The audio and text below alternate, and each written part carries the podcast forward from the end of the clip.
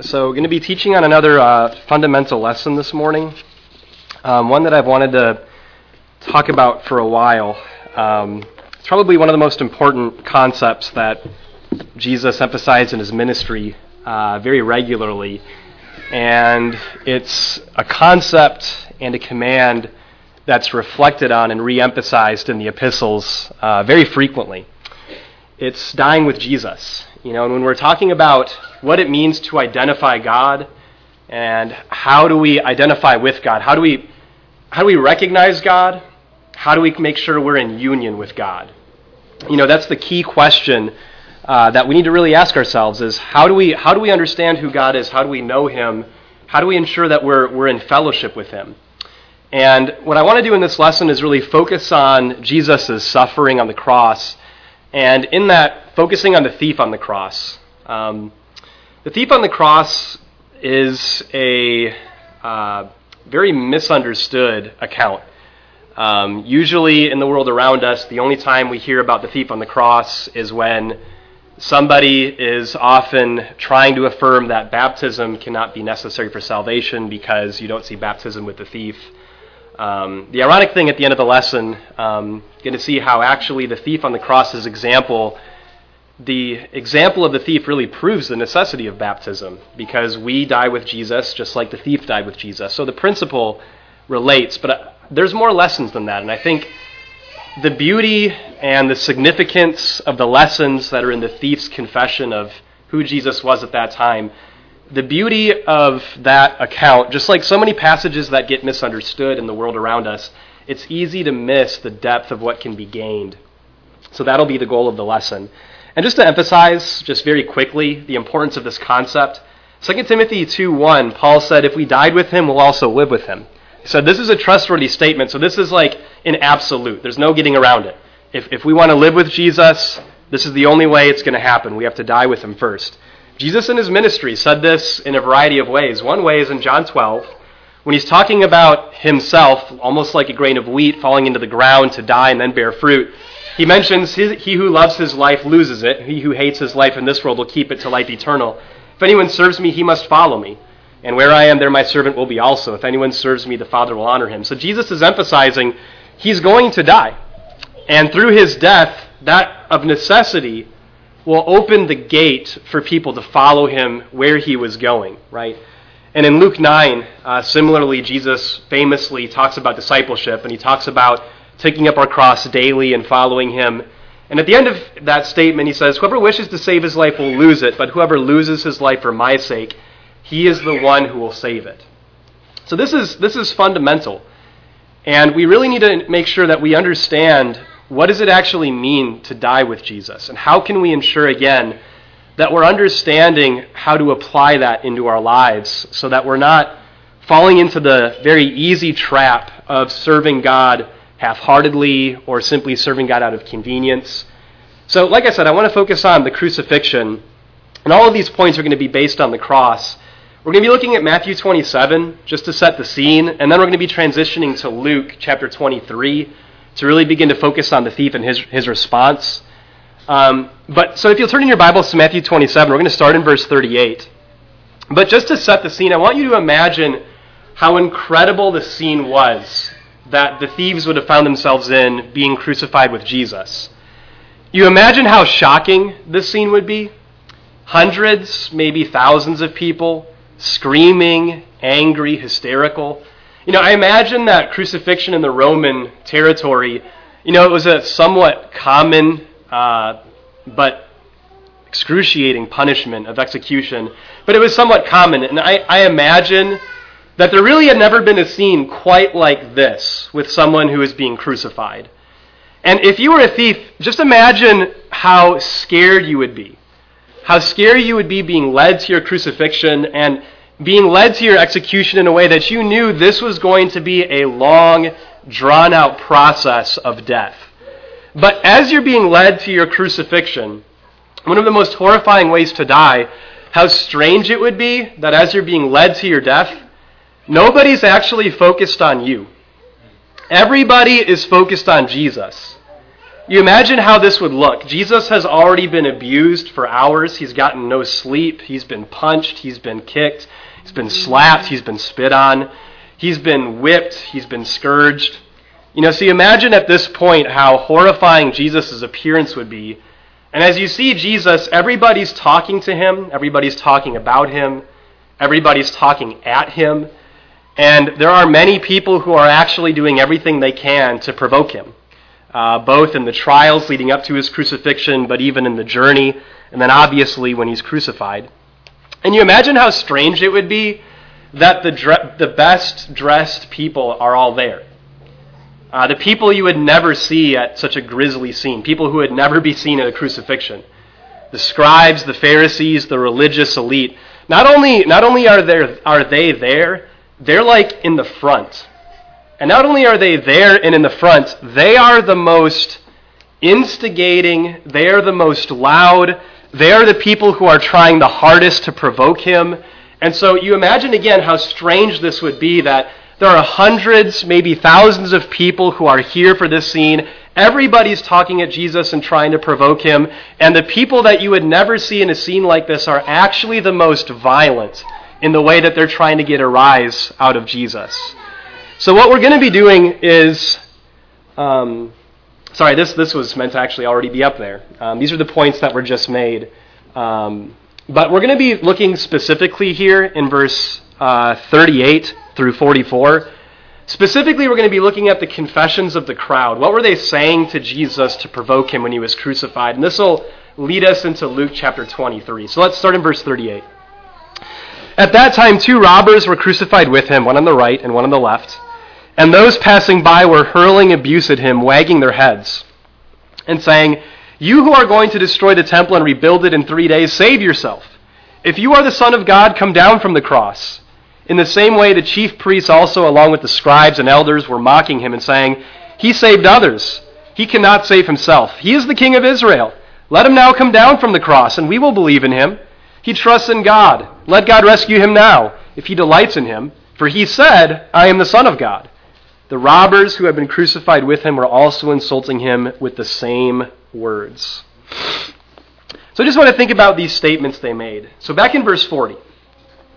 First thing they say here, as it's recorded, they're saying, "You who are going to destroy the temple in 3 days and rebuild it," or "destroy the temple and rebuild it in 3 days, save yourself." Did Jesus ever say this? Did Jesus ever claim he was going to destroy the temple and rebuild it in 3 days? You know, the Gospels record the fact that this was actually the claim that led to his condemnation when he was put on trial before the Jewish people. Really, there's only one Gospel, though, where Jesus actually is recorded as saying this statement. Where do you think in Jesus' ministry, how early on do you think it was where this was said? In John's Gospel, in John chapter 2, what seems like the very beginning of Jesus' ministry, Jesus goes into the temple. And what he finds is the temple has been made into a place of business. And really, the people doing this business are making a sham of worship. You imagine the temple is supposed to be a place where people come to pour their hearts out to God, where people are to contemplate God's glory, they're to contemplate their need for God and their condition, they're to contemplate the glory of his mercy, the power of his atonement, the system that he's created to bring people close to him. And you have people yelling about merchandise, trying to sell their product, trying to get people to do business with them. God is trying to get people to humble themselves in view of him. And when Jesus cleanses the temple, they ask him for a sign of authority, which even by that point, it was obvious who Jesus was. The disciples in the previous chapter, as they were introduced to Jesus, they quickly recognized he's the King of Israel. So, I mean, it was obvious. It's an insincere question, actually, even though on the surface it seems like a sincere question. But he told them that the sign of his authority would be that he would destroy the temple and rebuild it in 3 days. And it says that he said this in reference to his own death, and the disciples later remembered this. So this is something he did say, and everybody knew this. Everybody remembered this. This was a statement early in his ministry, and people considered and contemplated this so deeply that even at the end of his life now, 3 years later, people have it fresh in their minds that he claimed he would destroy the temple and rebuild it. Verse 40, if you are the Son of God, come down from the cross. Did Jesus ever teach that he was the Son of God? He did. Especially in John's Gospel, you see again and again and again, Jesus affirms his closeness with God. In John chapter 10 specifically, they pick up stones to stone him because he's clearly claiming that he's God's son, and he asks them a question about the Psalms, which talks about people being called sons of God. And so Jesus, he did affirm that he was the Son of God, and really the idea is Jesus was continuously emphasizing his unique closeness with God. And again, this should have been something that was very obvious in its truth. In John chapter 5, Jesus invited them to think about the testimony of his works, of John the Baptist, of Moses and the Scriptures, the testimony of God's Word and the law. He had a plethora of testimony, all pointing to the fact, clearly, he was in the most intimate communion with the Father.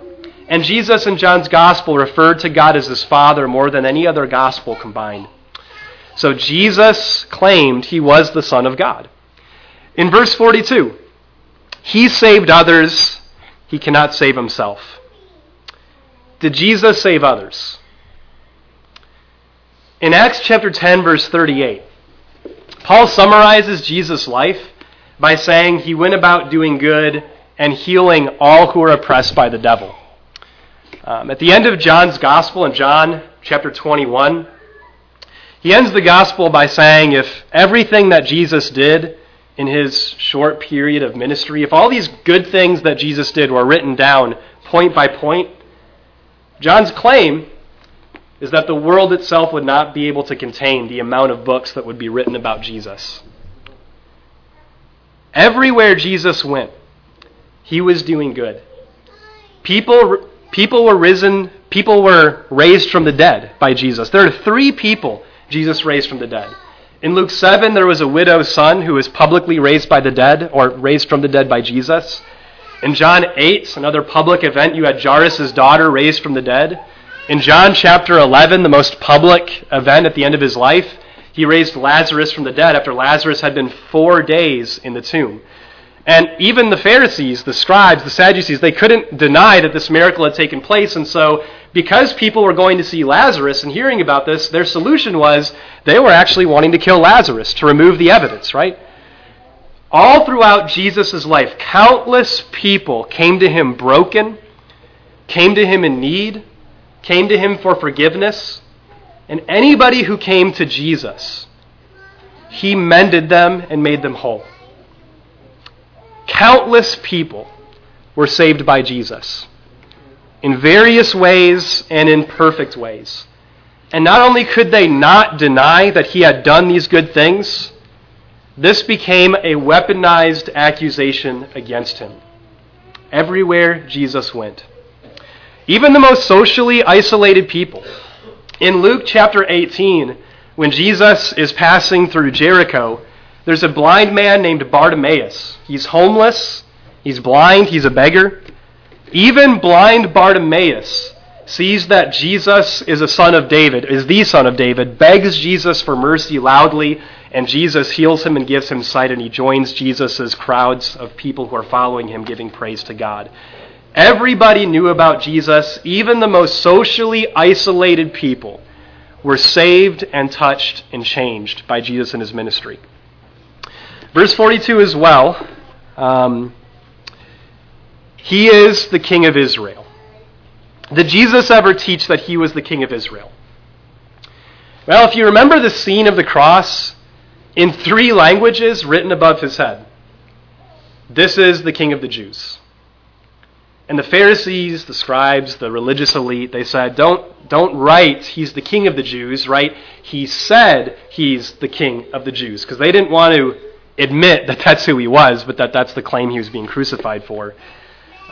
Jesus was obviously teaching that he was a king. From the very beginning of his ministry, the message was, repent for the kingdom of God is at hand. Jesus' whole ministry was focused not just on the good news that people would be delivered from sin and that we need atonement and forgiveness, but that The king had finally come, and his kingdom was finally coming. Even Pilate questioned Jesus about him being a king, and Jesus even affirmed his question, which was an affirmation, a confession. He says, "So you are a king." And Jesus says, "You say that I am." And by that confession, Jesus is crucified. There is the beginning of an inference here. Now we're going to see with his last accusation in verse 43. Would a worldly king allow himself to be treated in this way? Would a worldly king allow himself to be treated in this way? You know, you think about the kings of the world. Imagine a king in the world, like a king, a true king. Imagine at a meal, a true king who has authority and a kingdom dropping his fork at mealtime, and his servants immediately coming, grabbing the fork off the floor, and apologizing to him for the mistake, right? Because a true king would never condescend, would never lower himself to this. This is unimaginable that a king would ever do anything like this. So if you're the king of Israel, come down from the cross then. So the final confession in verse 43, he trusts in God. Let him now rescue him. And notice he says as well, if he delights in him, for he said, "I am the Son of God." There it is again. Did Jesus show in his life that he trusted in God? Did he show in his life that he had faith in God? Do you think that you could be around Jesus for even 10 minutes and not be struck, not understand that Jesus had such a deep and profound trust in God that it was unlike anything else you'd ever seen in your life? The way that he taught, the way that he spoke and interacted with people, the way that he interacted with his enemies, where he based his ministry and focused his ministry, the way that he prayed, his disciples asked him to help them to pray, the way that he suffered wrongdoing, the way that he responded kindly to persecution and reproach. Could you be around Jesus for even 10 minutes and not recognize his faith in God was unlike anything you had ever experienced before or even heard about in the law of Moses and the prophets? So these are things that everybody knew about Jesus. And again, there's an insinuation here that's against God. If Jesus is a king, if he trusts in God, if Jesus is the Son of God, and if Jesus can be called his son, then there's no way that God would ever allow anything like this to ever happen to his own son. There's no way that God could endure his son being put through these circumstances. And notice in verse 44, even the robbers who had been crucified with him were insulting him with the same words. Jesus at this point, I think this is important to understand. He had been provoked now for 3 hours on the cross. Verse 45 will mention that it's the sixth hour. And in Mark 15, verse 25, it mentions that Jesus was crucified at the third hour. So 3 hours now. I don't know if you've ever had siblings or people in your life where they knew how to push your buttons. You know, like I've had people in my life where they try to get a rouse out of me, but they just don't know me very well. So like what they're saying, it's just not... like there's no reason for me to get upset because what they're saying, there's no connection. What do you think about people who they know how to hurt you?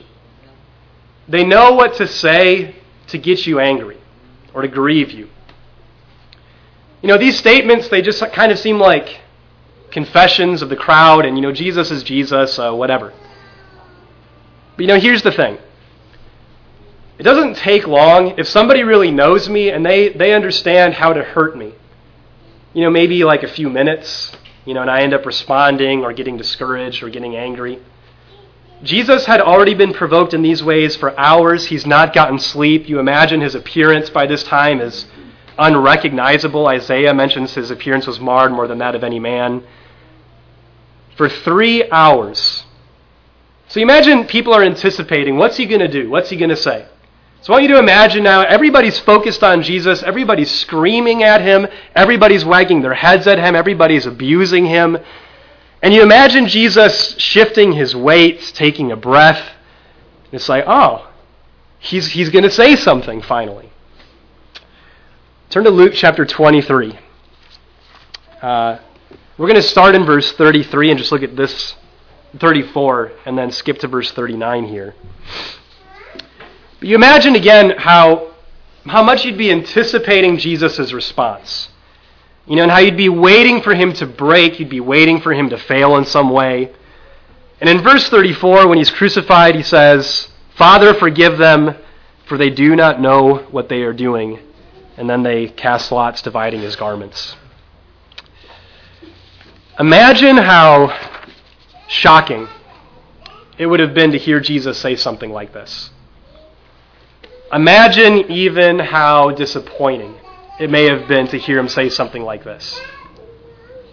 Instead of cursing, instead of arguing, instead of trying to bargain or justify himself, instead he uttered no threats, did not revile in return, but he himself bore our sins in his body on the cross, so that we might die to sin and live to righteousness, as Peter said in 1 Peter chapter 2. I don't know if you've ever heard somebody getting mocked or abused or slandered. Maybe it's not something you personally heard. Maybe it's something you saw from a figure on the news or something. I don't know if you've ever been shocked at someone's response, like surprised at how they were responding to abuse. Like in a way that caused you to pause and gave you reflection, right? I think this statement would have begun to break something in certain people who are here in this crowd. And before we move on, there's a couple things I want to consider. One is on the board here. For Jesus' words to be fulfilled, you know, praying that God extend mercy and not hold this against them, this meant something. This wasn't just some general statement like, yeah, God, you know, forgive them. What this meant for Jesus is that the suffering was going to need to continue and go further.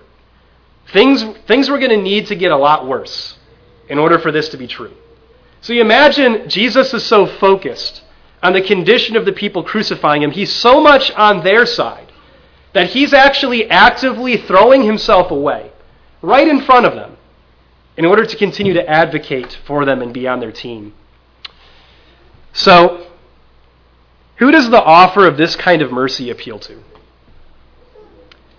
Who does a statement like this ultimately end up appealing to? And that leads us to the next section. Look at verse 39.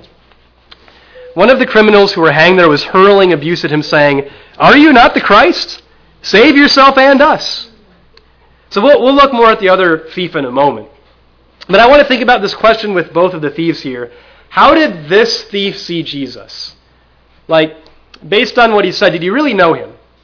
You know, obviously, he's questioning, you know, "Are you not the Christ?" So it seems like he's pretty convinced. I mean, you think about what the crowd is saying, Jesus' ministry, you know, so I mean, isn't that who you are? So then how come you don't save us? His view of Jesus is Jesus ought to rescue him from the suffering of the cross.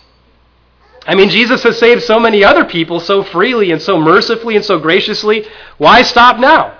Here's just another circumstance of deliverance, so deliver us all. He wrongly assumed Jesus' endorsement. The less we know Jesus, the more we presume he endorses us. You know, you see this in a lot of ways. I think religiously you see this in some pretty obvious ways. You think about churches with their various ministries, people having their social ministries or whatever they do, and you know, various ways of worship. People doing things in general that the Lord never asked for. And just far too quickly presuming God is endorsing this, right? So the less we know the Lord, the more we presume his endorsement. The more we know the Lord, we, like Jesus, we don't assume his endorsement. Instead, just as Jesus prayed, "Not my will, but yours be done. Your kingdom come, your will be done on earth as it is in heaven." And so the more we know the Lord, the more it shifts our understanding of his approval to humble us. And so here I think is something very important that I really want to focus on with both of the thieves. He didn't recognize the value of his suffering or the value of the consequences he was suffering for his sin. You know, there's, again, a thinking similar to this first point, that God's responsibility is to deliver me from every discomfort, that as soon as I'm sick, have financial trouble, have bodily discomfort, have financial difficulties, have some kind of, thorn in the flesh of any kind. God, deliver me from this now. God, take this away from me. And we need to handle this carefully. Even Paul in 2 Corinthians 12, after he had been devoted to the Lord for what seems like a fair amount of time, when the thorn of the flesh that he had suffered was causing him to suffer in whatever way that it was, he prayed, God, take this away from me. So it's not necessarily a sign of some grave immaturity wanting to be delivered from trial, but it is a sign of maturity. It is a sign of maturity. When we no longer seek to escape from our trials, when we no longer presume that the worst thing that could ever happen to us is discomfort or loss, and we begin to see the beauty of the trials that we suffer in the present life. God's will may not be to deliver us from everything. God's will may not be to deliver us from financial instability, physical trials. It may be that he's working through those things in very necessary and good ways. I want you to think about this in contrast to Jesus. This thief didn't want to take responsibility for his sins. Jesus, though in innocence, submitted to the Jews. He let them slap him and spit on him and blaspheme him and abuse him. He submitted to Pilate, and Pilate scourging him. He submitted to the Romans, who then tortured him and mocked him. He submitted to the crowds leading him to the cross. He submitted to the nails driven into his hands and feet. So Jesus, who had not done anything wrong, was submitting to everybody, and the thieves who had done everything wrong were submitting to nobody. And there's this irony in the text. There's an irony in the accounts. Those who don't know the Lord, they don't want responsibility for their actions. As we know the Lord, as we know him more and more we recognize that the consequences we suffer are good, because it's consequences that change our hearts. The worst thing that could happen is when we get away with sin. The best thing that can happen to us is to get caught and face the consequences. Consequences cause us to pause. Consequences cause us to reflect. Getting away with sin emboldens poor behavior. It hardens our hearts. It is a horrible burden to get away with sin. It is a horrible burden to get away with sin. So, the other thief's perspective. Let's look at 40 through 43. But the other answered and rebuking him said, "Do you not even fear God, since you are under the same sentence of condemnation? And we indeed are suffering justly, for we are receiving what we deserve for our deeds, but this man has done nothing wrong." And he was saying, "Jesus, remember me when you come in your kingdom." And he said to him, "Truly I say to you, today you shall be with me in paradise." So what was the thief's perspective here? How did he see Jesus? And did he know him? The way he viewed Jesus, he saw Jesus as a king who was submitting willfully to suffering innocently. And that really changed his perspective.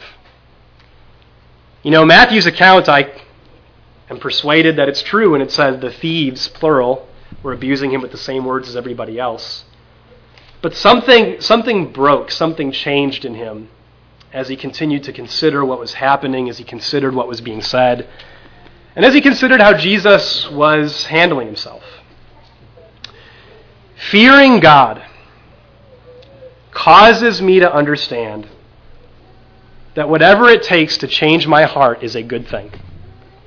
Fearing God completely changes my view of suffering. Whatever it takes to change my heart. Paul said it in the book of Acts. He went into a city where he had just been stoned. And you imagine how battered and bruised he would look. And he begins solemnly exhorting them, through many trials, we must enter the kingdom of God. And it's our fear of God, it's seeing Jesus and seeing his suffering, it's understanding him in his suffering that changes our perspective to know that when we suffer, it may very well be the most needful thing that God works through to bring us closer to Him. And we'll look more at this as we progress through the lesson. How easy would it have been for him to keep his mouth shut? You know, I think it's interesting that he opened his mouth and rebuked the other thief who he had just been joining with. Imagine how easy it would be to think, you know, well, I'd be a hypocrite if I opened my mouth. But seeing Jesus emboldened him. And do you think if we saw things from God's perspective, that we would see that the very thing that we run away from, the things that we've participated in the past, when we suffer for God's will, when we suffer for sin, do you think if God could just open our eyes, that we may very well see that the things we are most tempted to run away from are the very things that God is able to most powerfully work through for His glory? So the question before we continue on in the next point, was the cross the best thing that ever happened to the thief? Was the cross the best thing that had ever happened to this man in his entire life? Did the cross liberate him? You imagine Jesus on the cross was a man of a few words, and you imagine again people, you know, hanging on seeing him, you know, move his body and desperately try to take a breath.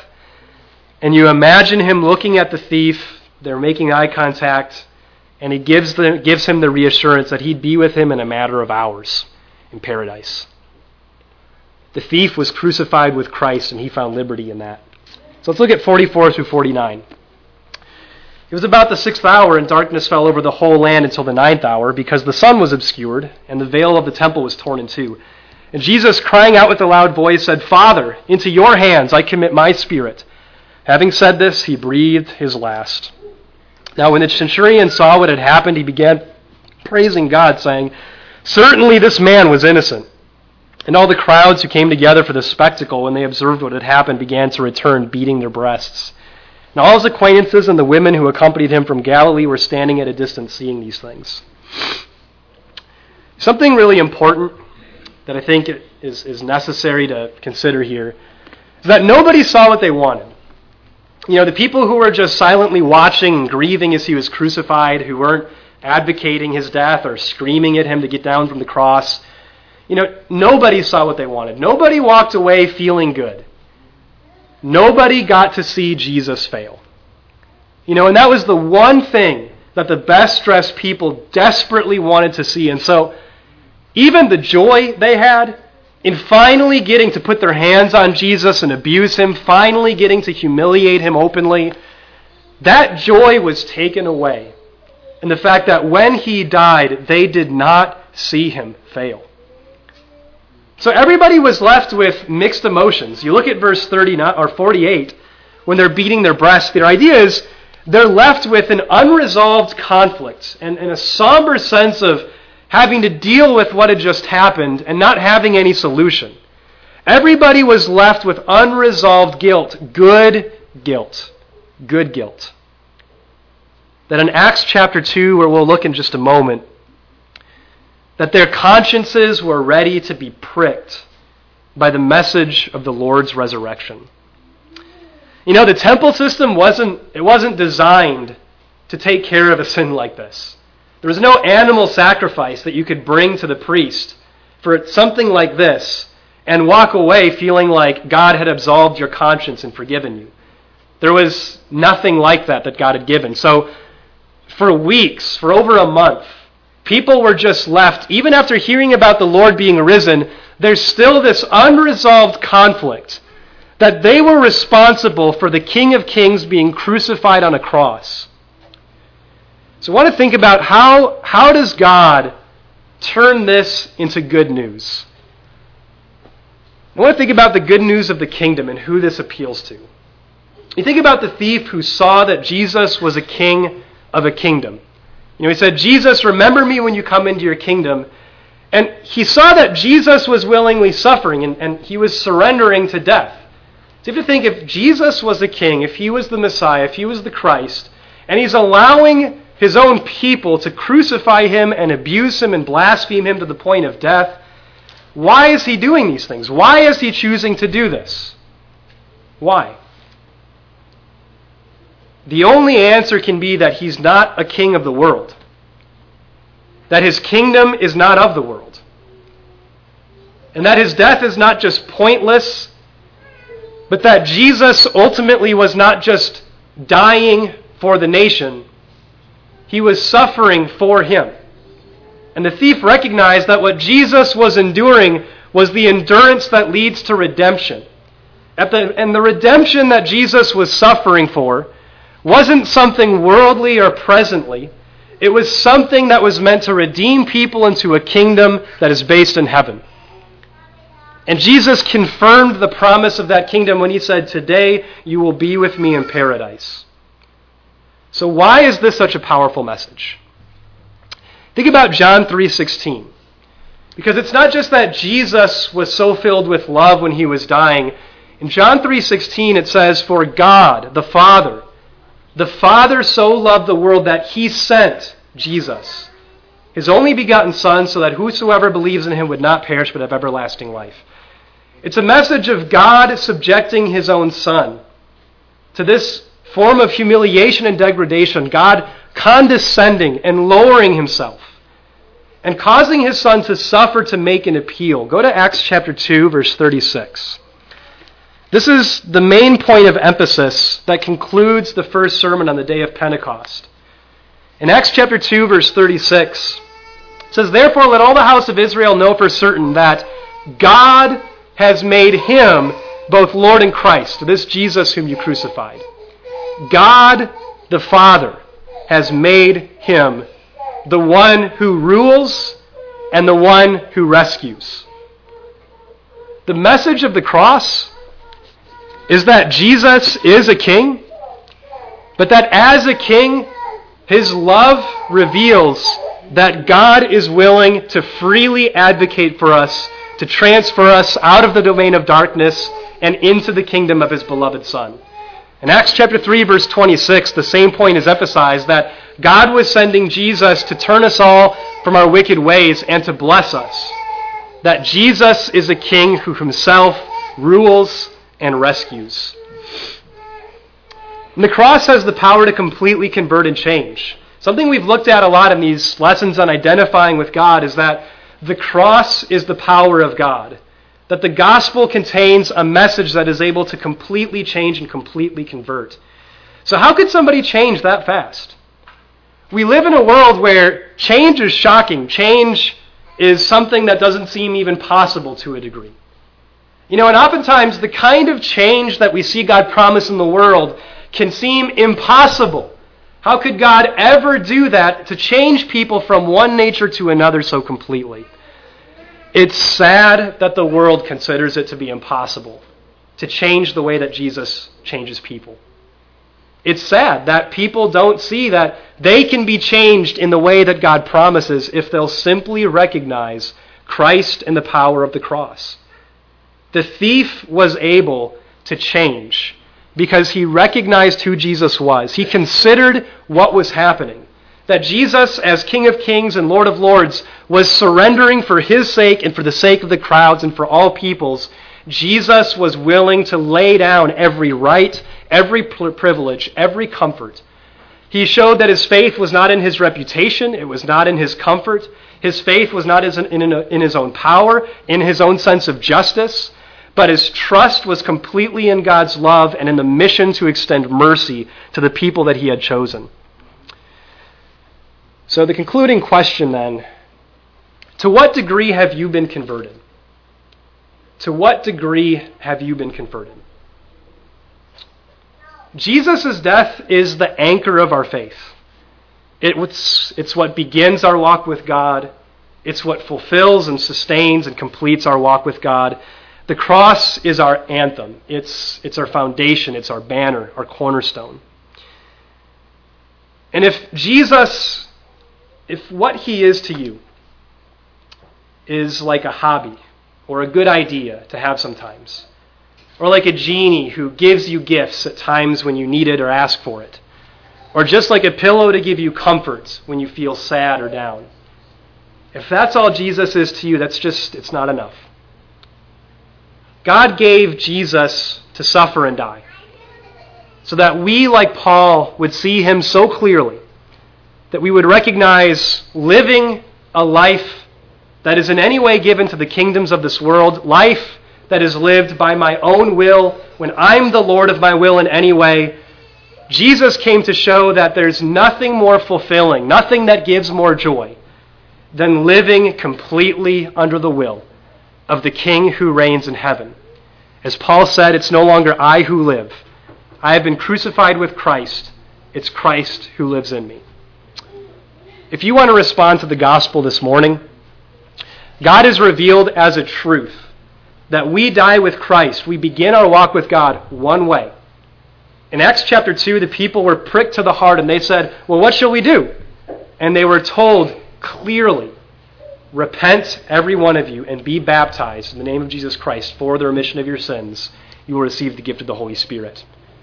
We must be buried with Christ. We must die with him in baptism to live with him forever. The ultimate thing that the thief perceived, nothing mattered to him anymore except being with Jesus. Nothing. Nothing mattered anymore.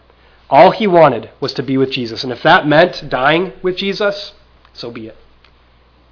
If you see that nothing in life matters anymore except being with Jesus, God has given a way of reconciliation. And that, again, is through baptism. And if you're here and you see that there are things in your life that are preventing you from honoring Christ's death, you're not living for him or attached to him as you wish or as you need to be, now is a time to bring those things forward before the church as we stand and sing the invitation song.